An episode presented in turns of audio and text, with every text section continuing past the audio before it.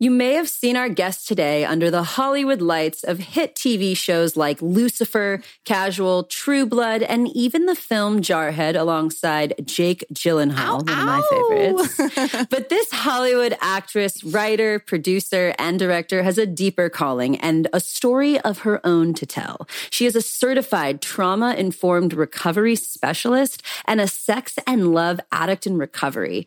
Inspired by her life experience, she is the host of the podcast Secret Life and her article, I'm a Sex and Love Addict. Here's how I realized I had a problem was published in the Huffington Post in March of 2020 issue and received over a million views. Please welcome Brianne Davis. we are so excited wow, to have you, you here literally, you guys made me sound much cooler than I am. I was like, oh, I sound pretty cool. I think you I are guess. pretty cool.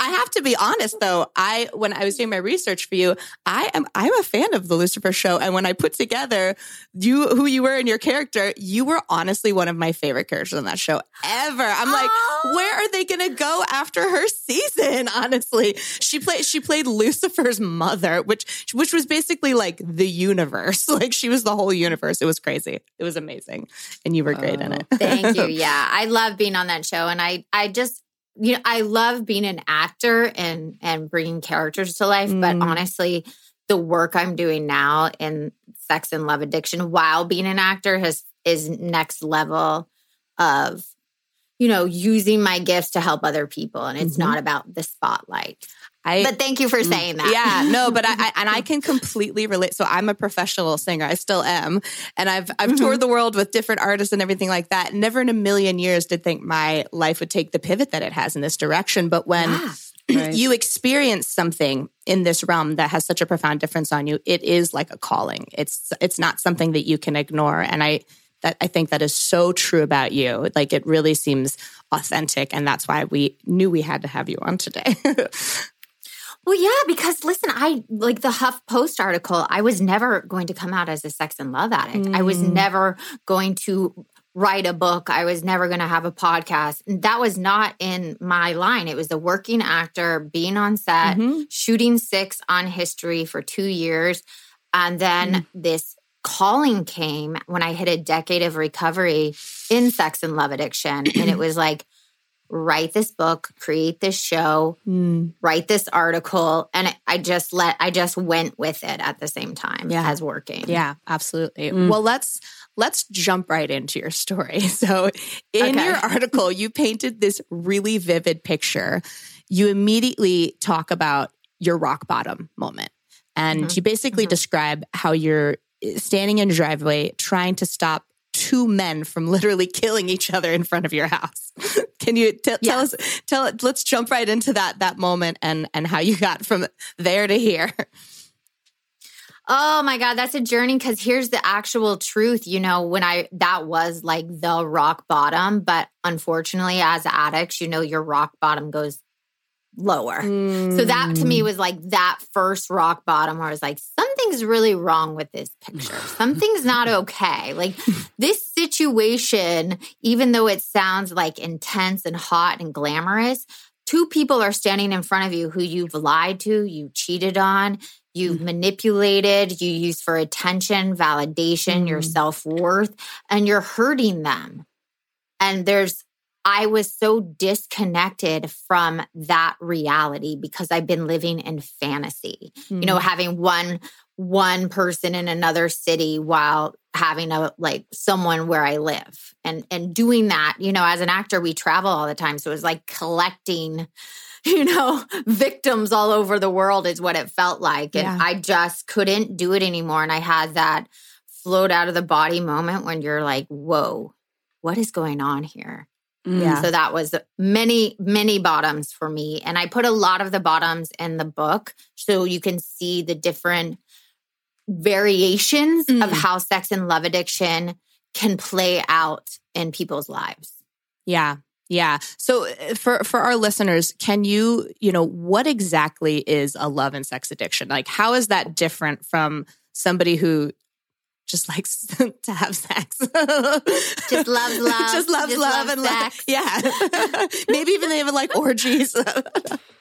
Yeah, orgies just likes to get off. I get it. Yeah. Listen, getting off is like the best high in the world. Falling in love is the best high in the world. So if you can just imagine if you have an addiction to that, meaning that's what you're always searching for to get off, to Mm. not be in reality. So how I describe sex and love addiction is very different. It's it's on the same pendulum, but it swings. So sex addiction, you know, is the physical release, one night stands, you know, swiping left and right, multiple partners, all of that. And then the love addiction side is, you know, falling in love easily, becoming jealous and possessive, you know, go, going from person to person to person, multiple people at one time, chasing that fantasy, that soulmate, someone's going to fix me. Mm. Then going into love anorexia, when it gets too intimate, you go the other way. You you run away. You say no, I don't want this. You know, the push and the pull. So really, it's a combination of both.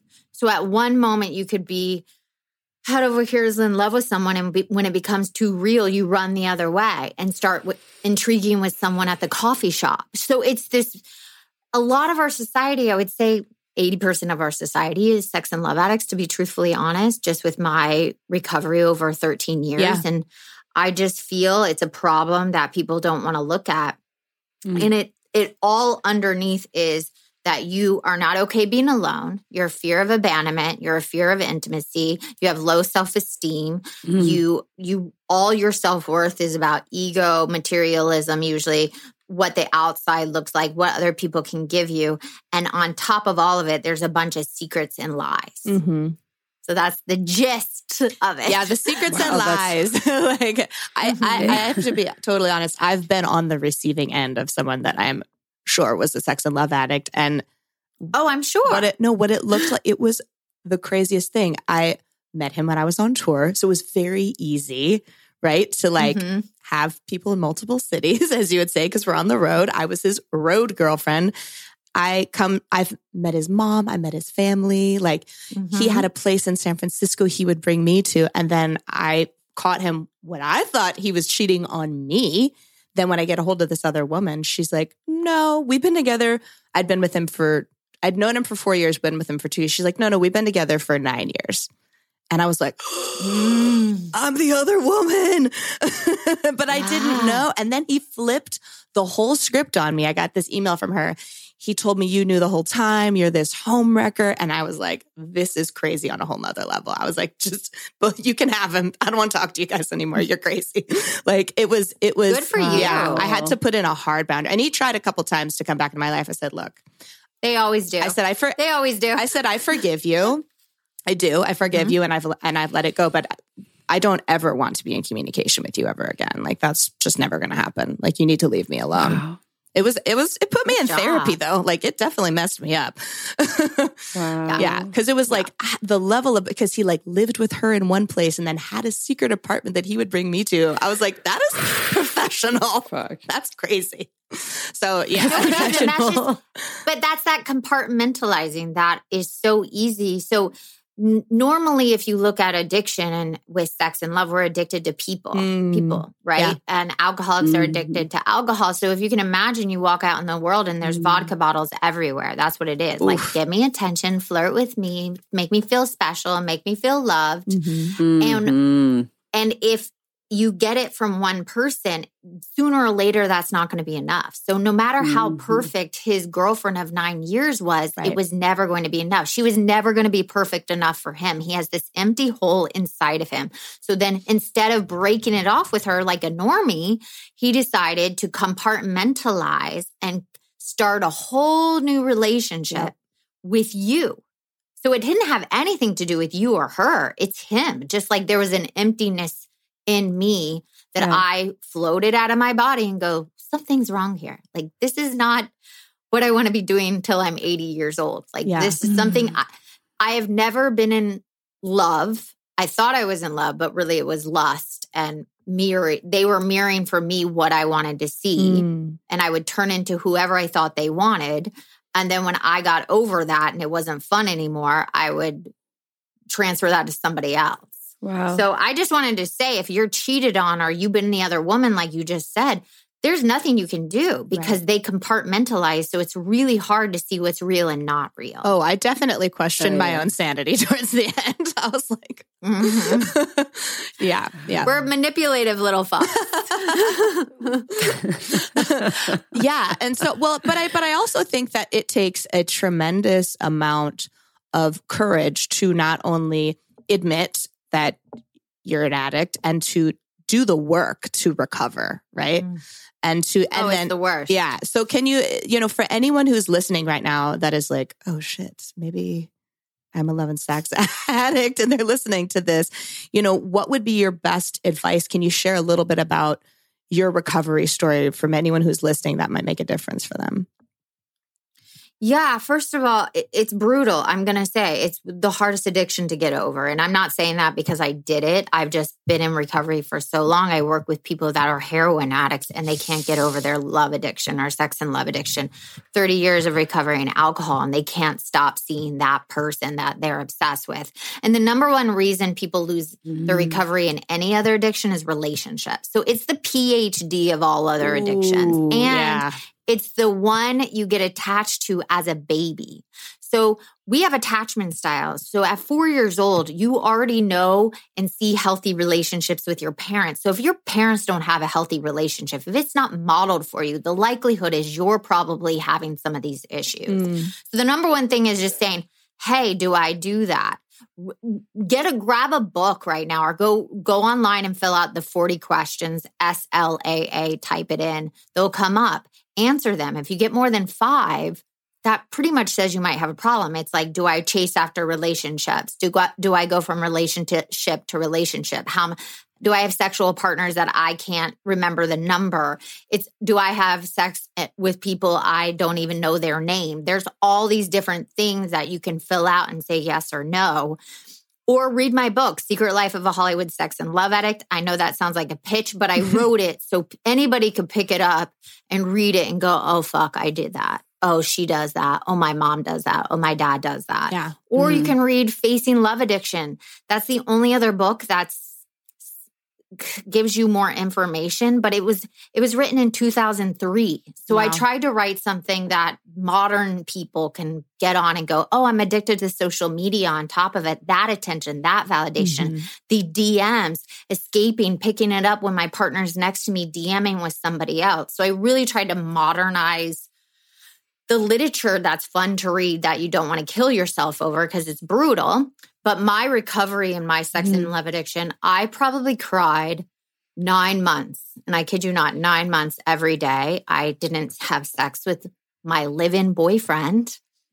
I did I didn't I had to get rid of all my guy friends. I couldn't talk, text, email any men whatsoever. And what that would look like, I would go to a restaurant and I couldn't look at the waiter because I was always giving off that flirtatious energy. And I was just like, I'm a flirty person. This is my personality. And it's like, no, you're using that person to make you feel good. So I knew the moment when I got my six month chip, I was at an In N Out burger and this pimply faced 15 year old kid working at the drive through. I pulled up getting my burger and he goes, like he found me attractive. And he, oh. I kid you not, you guys, it was like heroin shot up my body because the power and control I felt over this 15 year old kid was intoxicating because I hadn't had it for six months. And it was this moment like, oh my God, I'm going to be this the rest of my life. And I cannot turn back because I don't want to be on my deathbed, never connected to another soul on this planet. Mm. And that's what I was doing. So it's brutal. It's you cry every day, you think you're dying. You you just want to not be on this planet most likely. Everybody in your life you're either enmesh with using every friend I used, every family member it was codependent. It was just a hot it's a hot mess this recovery. But mm. you know 13 years later, I'm an old timer. I get to help people walk through that darkness. But it's like um you're being reborn again is how I like yeah. to say. yeah, yeah, yeah. Well, and, and what I really heard, heard in your sharing is is like you saw that because the need for that validation was so strong, it was preventing you from having the deep connection that you truly wanted with like a life partner and yes. and even like your family members. And that I think that's really oh everybody, yeah. Yeah. Yeah. And connection with myself because I really realized in different layers of doing the work and the recovery and therapy, I had major therapy because you really need therapy, groups, support systems, all these boundaries for yourself. We call them bottom lines or things you don't do anymore. And I really got to see oh, this is what I need to get rid of. This is what I'm doing now. This is what next layer. This is where I have to clean up these friendships and all of that. So it really got for me to slowly peel back the layers and do the work and not all at once. Yeah. Mm. Yeah. And and and I and I, I feel like even for, fa- Go ahead. Go ahead, sugar. well, you have a quote, and this is going to be a different conversation. So I'd love to hear the quote. Oh yeah, I was just going to say there, there's a quote that I found that you said that I that I that really I think drove this point home, and and and you said for the first time I didn't feel so broken or alone. I just didn't get the tools to have healthy relationships. And I think that's a very important distinction, right? That there are tools mm. that can get you to where you can have these healthy relationships that you're striving for. Yeah, it's the most it, it's so true. So you're not broken. You're not alone. You're not going to be doing this forever, but you have to walk through the darkness and get to the other side. And I also say you have to burn the whole house down pretty much to then rebuild with a, a stronger structure. So if you look at my life now, I'm married. We've been together 18 years. I have a kid. Mm. My family and I get along. My parents, like that was such a toxic situation. Mm. All the friends in my life are there for me. It's an equal friendship. Mm. It's not a mm. it's not like take take take or someone doesn't show up for me. I realized mm. I chased a lot of friends that weren't available. Everybody I in my life was unavailable at some quality that I picked so it would reinforce that low self esteem. So then allowed me to keep using people. Do you see? It's this cycle of shame. And especially as a woman, and a, to say you're a sex and love addict versus like, it's the worst to say because people just have this twisted mind about it. But then to really look at it affect every relationship in your life and you were never available or really intimate with anybody. And it it was such a beautiful moment for me to mm. stand there and say, this is, this is, this is what my life, this is all the damage I've done and damage that has done to me, but it stops with me. It mm. stops with me. And that's what the work mm-hmm. it takes. Right. Yeah. So as as intimacy coaches, Lindsay, mm-hmm. Katie, Katie, and myself, Katie, who's not here because she's on maternity leave, we're celebrating you. She's probably Yay. listening to this episode after she's back from maternity leave. Yeah, she just had and, her baby like two weeks ago. Oh, so cute. That's yeah. a lot of work. It's her second one too. Hang in there. yeah. so, you know, to some degree, I think that a, a common denominator across the human experience is uh, this this need for love.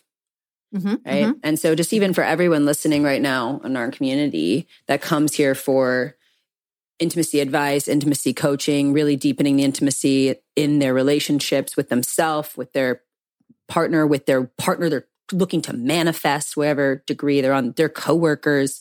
Mm-hmm. Um, I think a really important takeaway from this conversation is to to to recognize that um, this can show up without being a sex and love addict. And we see it with our participants all the time that are like want to be right mm-hmm. and want to be loved a certain way and aren't willing to be responsible for making the internal shifts to create that safe container for love and intimacy to possibly exist you know and so i'm just like really um like honing in on that aspect of the conversation where a lot of things you said i could like relate to there was yeah. a you know and as i've as i've had my breakthrough in my uh, sexual empowerment journey realizing so much where i controlled a lot of relationships even friendships um and loverships. And I'm not a sex and love addict, and I can still relate. And I think it's yes. because love is so, um, it's such a fundamental core pillar to being human is this experience of of love that we we all need literally to survive. We all need love to survive. But we're. yeah, it's part of our species. We need it. It's it's mm-hmm. it's a basic need, and if you don't get it in the right way, especially as a baby, right, just with your parents, you're already at a at a, a depletion. So right. it's an extreme. Every everything I say, everybody's like, "Yeah, I text people and they don't text me back, and I still chase them."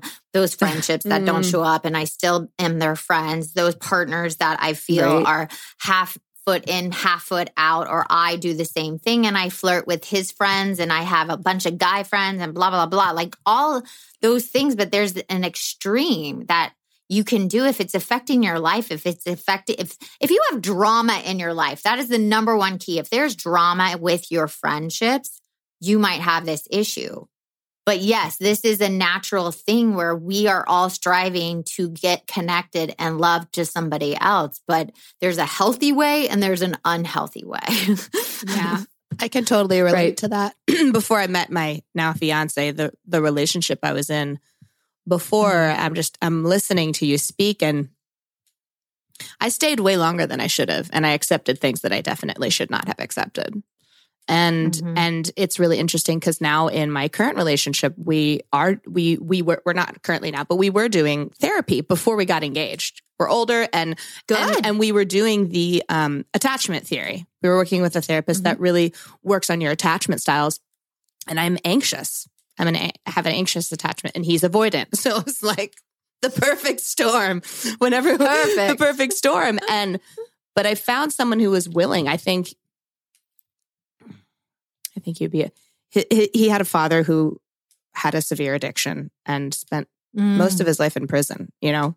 And my parents are married, but I experienced things and I think finding a partner who was willing to like work on this side by side with me made all the difference. Whereas I think in the past, I've picked men that, you know, we talk about, you know, releasing shame and self worth a lot on this show. And part of my journey inside of this show has been really stepping into my self worth and what I am willing to put up with and not from friends, from mm-hmm. partnerships, from all of that.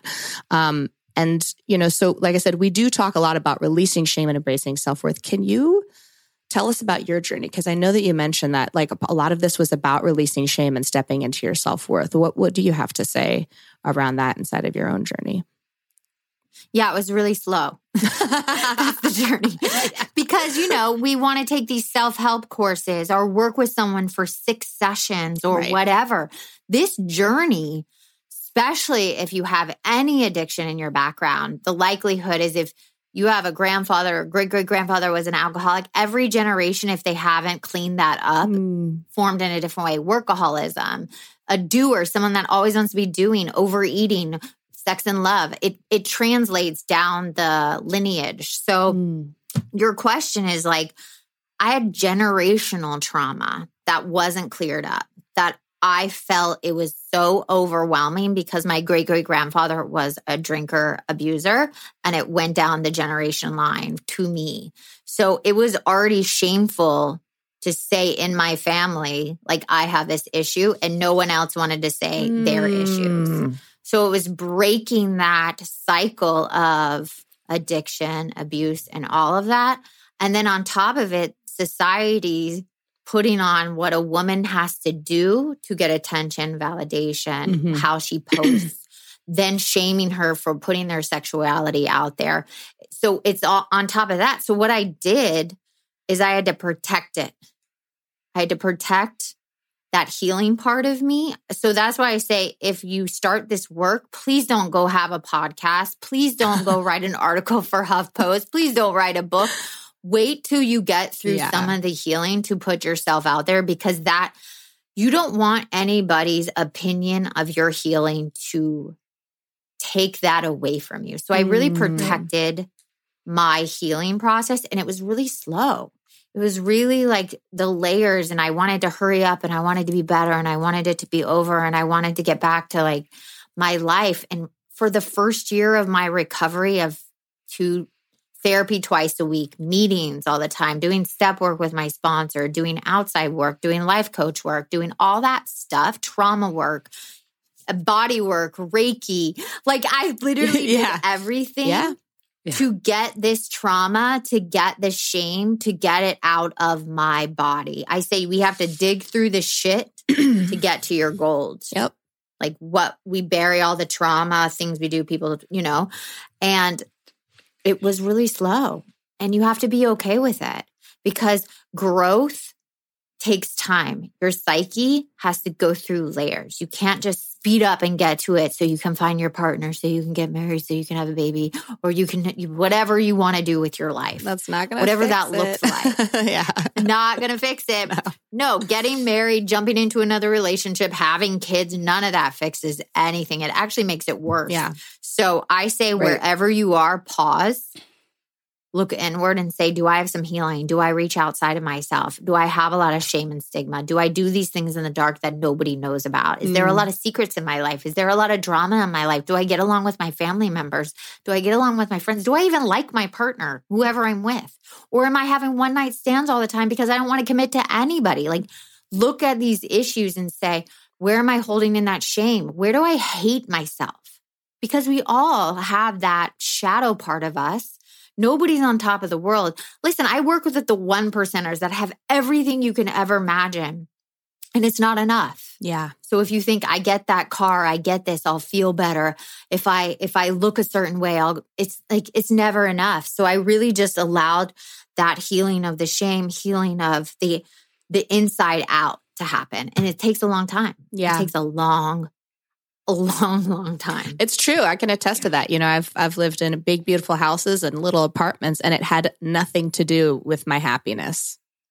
Yep. Mm. Like it's it's just really doesn't. And and Mm. yeah, that's that's and you said something before. So I'm interested. You talk about this generational shame. Is it is Mhm. it is it a do you think that it's a learned behavior passed down generationally, or do you think there's actually a biological aspect to, to that conversation?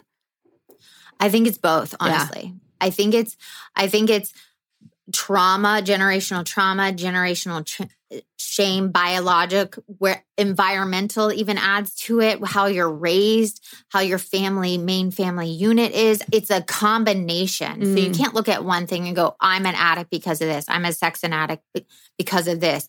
It's just this combination that happens because I've worked with people their parents are still together, happily married, and they have this problem and they don't understand why. But when we do all that work, we see, oh, this is your core belief. This is actually how you feel about yourself. And down your line, there was alcoholism, and your mom's a workaholic and she wasn't present, even Mm. though they're still happily married. So it's just a combination, I believe.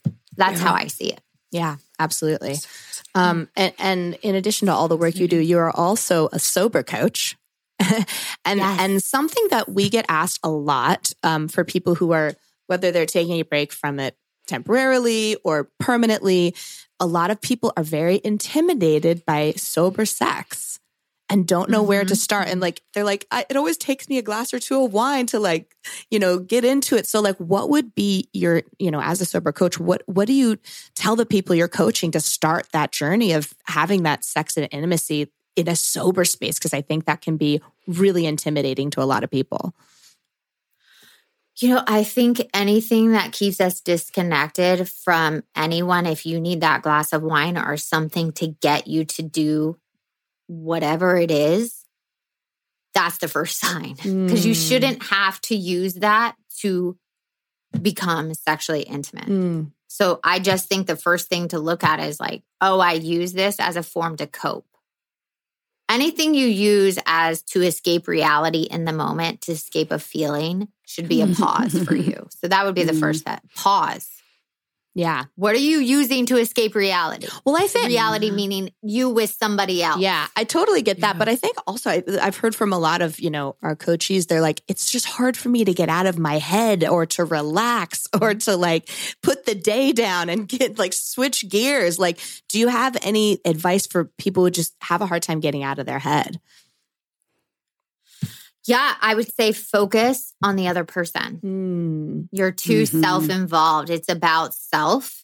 And the point of you being with somebody else is to focus outward on someone else. Be of Mm. service to the, your partner whoever you're Mhm. with. Ooh, that's good. So focus in the eyes, you know, focus one part of their body where you can you can um get out of yourself. Yes.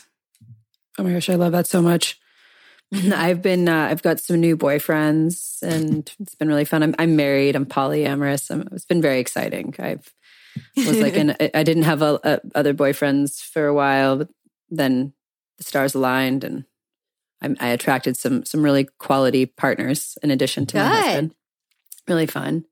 And um in this conversation, I'm like, huh, what, have I had high sex recently? Like I'm trying, or like, you know, not sober sex. And I'm like thinking, I'm like, every, all, and potentially because they're all newer, I'm Mhm. just like, there's this in loveness and Yeah. like just Mhm. being so into them that that's the drug. And I was just thinking about how I'm like, oh, I've been having only, uh, or we're calling it sober sex, right? For the sake of this conversation, like it's like only been sober. And I'm curious to see if that desire will shift or change.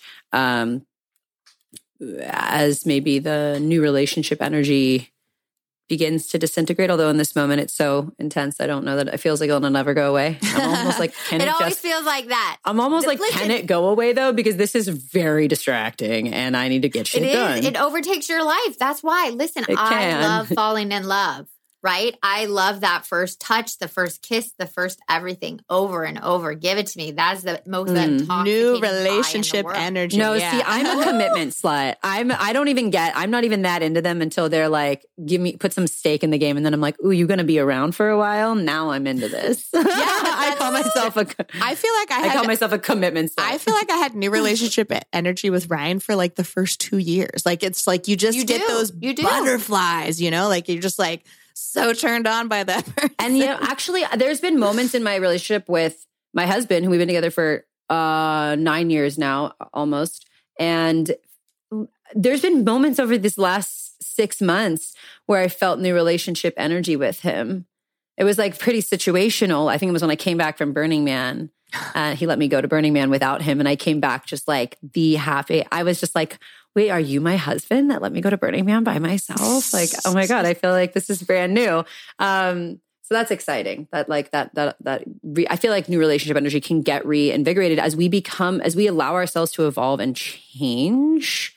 We become new beings, and when we relate to people like newly, a lot of the work that Lindsay and I do is in the work of ontology, the study of what it is to be human and our beingness. Like when we Mhm. we the breakdown, I think in so many relationships is like we just relate to people the same, like as if they're like there isn't something to learn and discover each and every day about someone, Oh, and no, that I can be something every day from my husband of 18 Right. years. Like every Right. day. And so with that Man. context, it's like, Yeah. I don't need to fucking have the wine or the pot or the thing because I'm approaching you like there's something new I'm going to learn about you, right? Leaning into the other person. And I really love how you said that. But I do also think that to even get to that place to think that way, Bram, which is like so fucking next level, you have to love yourself. If you don't Yeah. love yourself and know that your worth, you're going to be about it's going to be all about you all day until Yeah. you get into self-love and then it can actually be about it could be bigger than you could actually be about the other person Oh my what God.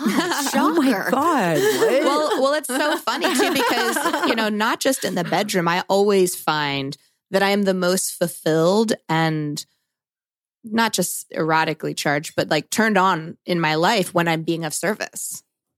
Yeah. Mhm. And that is It's the num- always the when I'm the one most thing. fulfilled. Yeah. same Yeah. Yeah. And it, and see, see, a lot of people even are of service, but they still want something from it.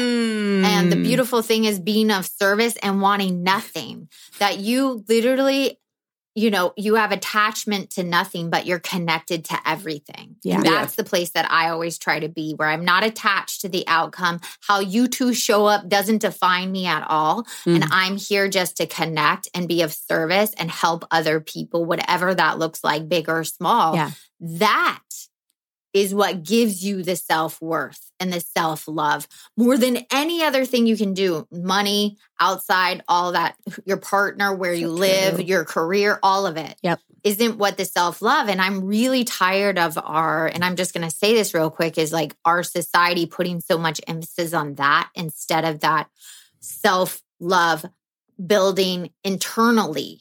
Yeah. And then you connect to somebody else, like Right. Madison was talking about. Yeah, absolutely being of service is what I'm kind of getting from this conversation is almost it's like great you want to you want the goal of I love myself you want to like get rid of those like self the the some of that those self hate inner dialogues why don't you practice for 90 days being of service and yep. see how self love gets cultivated in your beingness yep. and to your core and what I'm getting to is like with the art of not being attached to getting something in return. If being of service is is about getting something in return, that's we're doing it wrong. That's not the point. No, you're not that's even not, doing it. Yep. That you're not even doing it. Yeah, you're actually just playing yeah. out that same thing that we were talking about, just in another way that's like cleverly disguised as like, oh, I'm look what I'm doing for you. But like that same energy is like we can smell that shit from a mile away, right?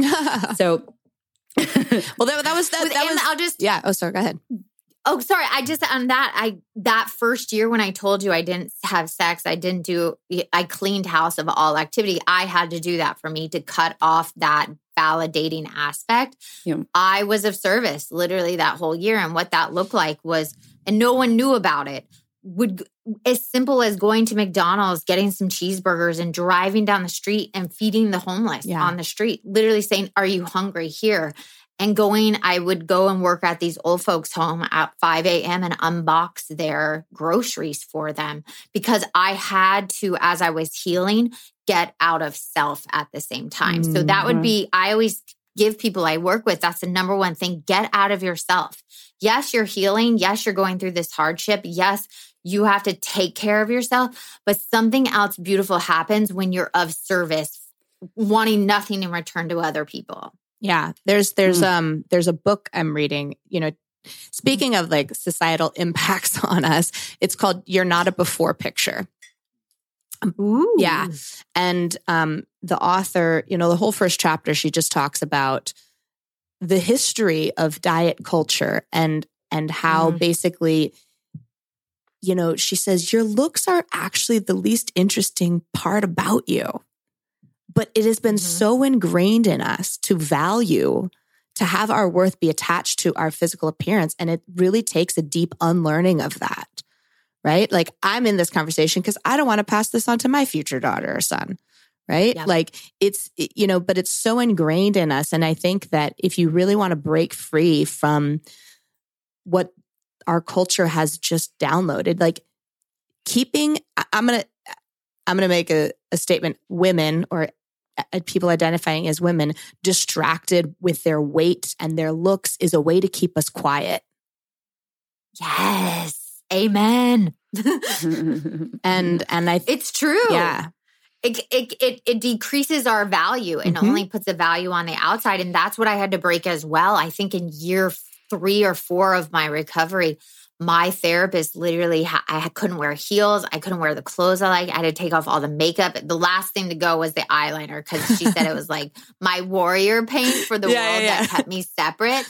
But she was like, take off the eyeliner and go outside. Like, go and just be mm-hmm. your, your natural self. And that was so hard for me to like take it all down to back to the studs. Mm-hmm. And then I could bring it back in a healthy way where I wasn't using it right you know, as society wants me to use. Yeah, I, li- I like to be a glam wow. queen and have fun, but it's all mm-hmm. it's all about your intention behind what you do mm-hmm. in life, the actions you take, and and it's a deep level of work to have you be truly of service and truly aware, and not just accepting what's been societally like shoved down our throats our whole lives or what's been generationally shoved down our throats by our ancestors.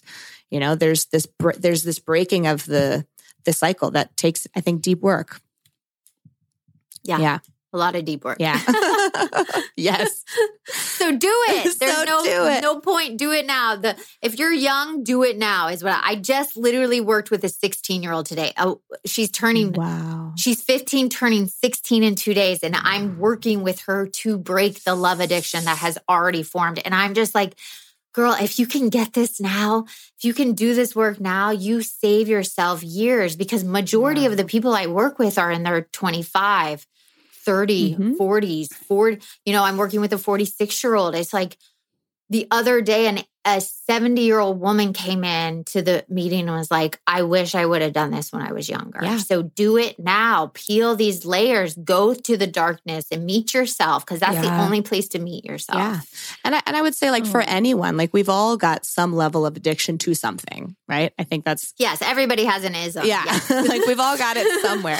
we've all got, we're all works in progress. um, yeah. Yeah. So, yeah, pretty profound. Um, thank you so much for coming on. I want, I want, I want to give you a chance to, um, um, you have the book, Secret Life of a Hollywood Sex and Love Addict, as well as your podcast, Yes. which we actually did an episode. We'll definitely be promoting that. We went on and talked about Yeah. our secrets. It's so good. we actually revealed some things on the episode we did with you that we've never revealed on the show. We were just like Yeah. I know. letting it all out. I love it. It's such a great episode. So please go and listen to it as well. Yes. It is so good. It just brought me so much joy. And I just love connecting with other women that are standing in their truths because all of our truths are different. Yeah. Like we all have a Mhm. different story, but the path is the same that we want to connect to other people in a loving, intimate way. And whatever Mhm. that looks like for you, it's okay. For me, I can't be with multiple people. It's too addicting. I Mhm. can't do that Yeah. and then it's beautiful how other people can but the point is it's there's no shame there's no stigma there's no secrets there's no lies and you can love how you want to love if it's in a healthy way Yeah. Yep. I think the no secrets and the no lying is like the biggest indicator, right? Yeah. You, ding ding ding you've got Yes. secrets. That's a red flag. yeah Yeah. yeah. Amazing. So, and what is the best way for our listeners to find your book? Obviously, we're going to be putting links in our show notes. Find your podcast, follow you on social media. How can they, how can they keep in touch with you? Yeah please go to amazon that's the easiest place to get the book the audiobook i had to narrate it myself which was torture but I'm really, really proud of it. That was another layer of letting go. I didn't realize I had this like last layer. So reading it out loud it was really important for my Mm. healing. And I'm really, really proud of it. And I break down and cry during the reading. It was Wow. intense. Um, but yeah, go to Amazon Secret Life of a Hollywood Sex and Love Act. You can go to secretlifenovel.com. You can go to Brianne Davis Coaching if you want to see what I do. And I help people all over the world. Uh, you can follow me on Instagram at the Brianne Davis or TikTok, the dot Brianne Davis. And go listen to Secret Life podcast. It's such a good show. We have over 140 episodes, Oof. and they're secrets, all walks, not sex and love. They're all different walks of life. So Amazing. join me. It's really fun. Amazing. Amazing. Thank you so much for coming on today. Thank you for being willing to like put yourself out there in such a vulnerable way because I know that it's making a difference for people and just being willing to tell your story. I know there's somebody listening right now that you just changed their life. So thank you for Oh, thank you. being willing to just have this conversation in, in such a genuine, authentic way. I think it's really important. Well, thank you for letting me share it because I that's my whole goal is to help somebody else. If I can help one person not use another person in some way, then I've done my job. So Yeah. I'm going to cry, but thank you for letting me share my journey on your on your show and your for your listeners. Absolutely. Absolutely. All right, Clitorati, we will definitely be putting links of everything and how you can keep in touch with Brianne. And with that, we're going to see you next Tuesday. Bye bye. If you liked this and are curious about our Clit Talk curriculum, we have a waitlist for our upcoming free workshops and our Sex and Empowerment Signature Masterclass in 2022. Nothing like starting the new year guided by pleasure. Sign up for the waitlist to come tap into your pussy sanctuary with Katie, myself, Sugar, and Lindsay at www.clittalkshow.com backslash waitlist. That's clittalkshow.com backslash waitlist.